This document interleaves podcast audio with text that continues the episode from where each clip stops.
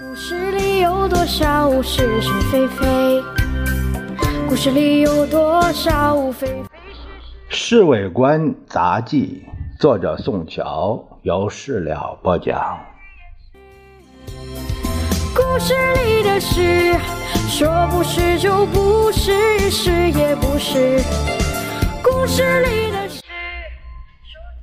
昨天晚上把十一太送到了十一点三十五分的夜快车，回到官邸后觉得一身轻松。老杨正躺在床上看小说，他笑着说：“办完了你的差事了，小陈。”“哎呀，这两天侍卫长没找我吧？”“没有，这点小事当然不成问题。”今天国大休会一天，说是连日开会。怕代表们太辛苦，红蓝友花头真多。其实这些代表们等于天天上茶馆，哪谈得上辛苦啊？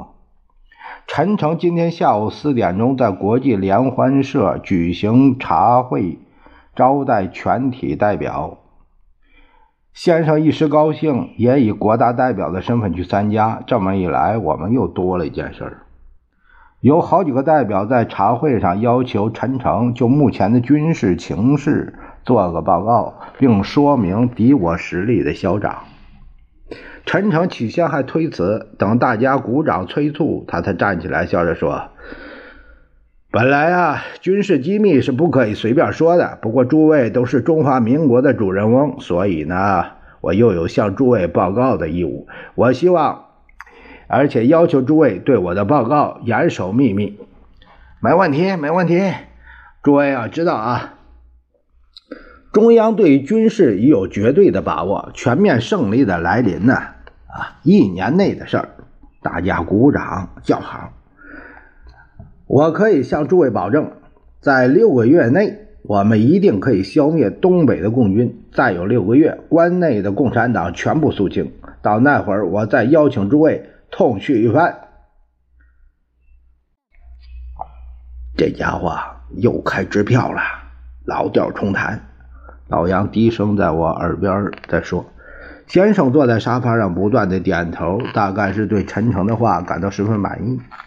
陈部长的保证使得我们非常兴奋呢。”一个代表站起来，不过我们希望陈部长能够把实际情况分析一下。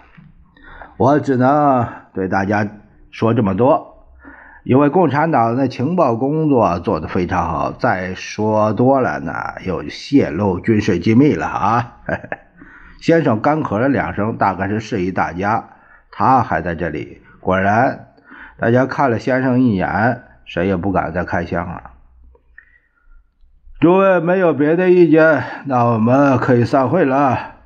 先生说了这一句，于是客人们纷纷向陈诚告辞，茶话会就结束了。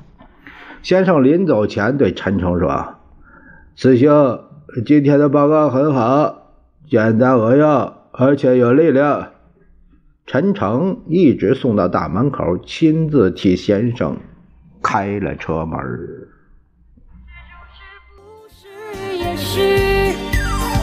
故事里的事。说不是就不是是也不是。